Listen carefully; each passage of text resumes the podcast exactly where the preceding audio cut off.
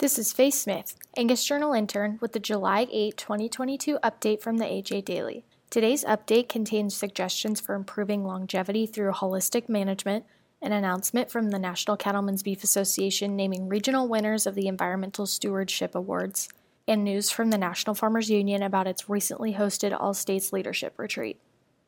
Holistic Management Ensures Longevity, adapted from an article by Heather Smith Thomas for Angus Beef Bulletin. A shift in mindset helped improve the health and profitability of Emmett and Carrie Jordan's Angus Ranch near Briggsdale, Colorado. The ranch is all rangeland, no crops. Emmett says it was dry farmed at one time, but eventually transitioned back to pasture. The damage was already done, however, and the soil's health was deteriorated from cropping. Emmett says, "A lot of land in this region was abandoned during the Depression. Some gradually went back to grass. We have tried to improve the acres under our management in terms of plant diversity and ability to capture and hold water. They thought they could improve the land with managed grazing," he says. To read more, visit angus beef bulletin dot com slash extra. twenty twenty-one National Environmental Stewardship winner to be announced July twenty-sixth, adapted from a release by National Cattlemen's Beef Association. The twenty twenty-one National Winner of Environmental Stewardship Award Program will be announced at reception during Cattle Industry Summer Business Meeting in Reno, Nevada, July twenty-fifth to the twenty-seventh. Established in nineteen ninety-one by the National Cattlemen's Beef Association, the award identifies outstanding land stewards in the cattle industry. Each year, seven families are recognized with regional environmental stewardship awards, with one being honored as the national winner. twenty twenty-one regional winners are: Region one, E Z Acres, L L C, Homer, New York. Region two, Bond Farms, Forsyth, Georgia. Region three, Robbins Land and Cattle, Scranton, Iowa. Region four, Dry Creek Ranch, San Angelo, Texas.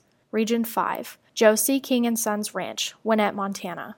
Region six, J Y. Ferry and Son, Corinne, Utah. And Region seven, Blair Brothers Angus Ranch, Vail, South Dakota. For more information, visit N C B A dot org. National Farmers Union hosts eighty-fourth All States Leadership Retreat, adapted from a release by Ross Hedervig, National Farmers Union. Last week, National Farmers Union youth members from around the country participated in the eighty-fourth Annual N F U All States Leadership Retreat. This year's event was hosted at Wisconsin Farmers Union Camp Kenwood on the shores of Lake Wissota near Chippewa Falls, Wisconsin. National Farmers Union President Rob Larew says, "This year's All States Retreat was a testament to the principles of N F U. Education is the core of our work, so opportunities like this All States Retreat gives us a chance to engage with the next generation of leaders and show just how powerful cooperatives are for their members and communities."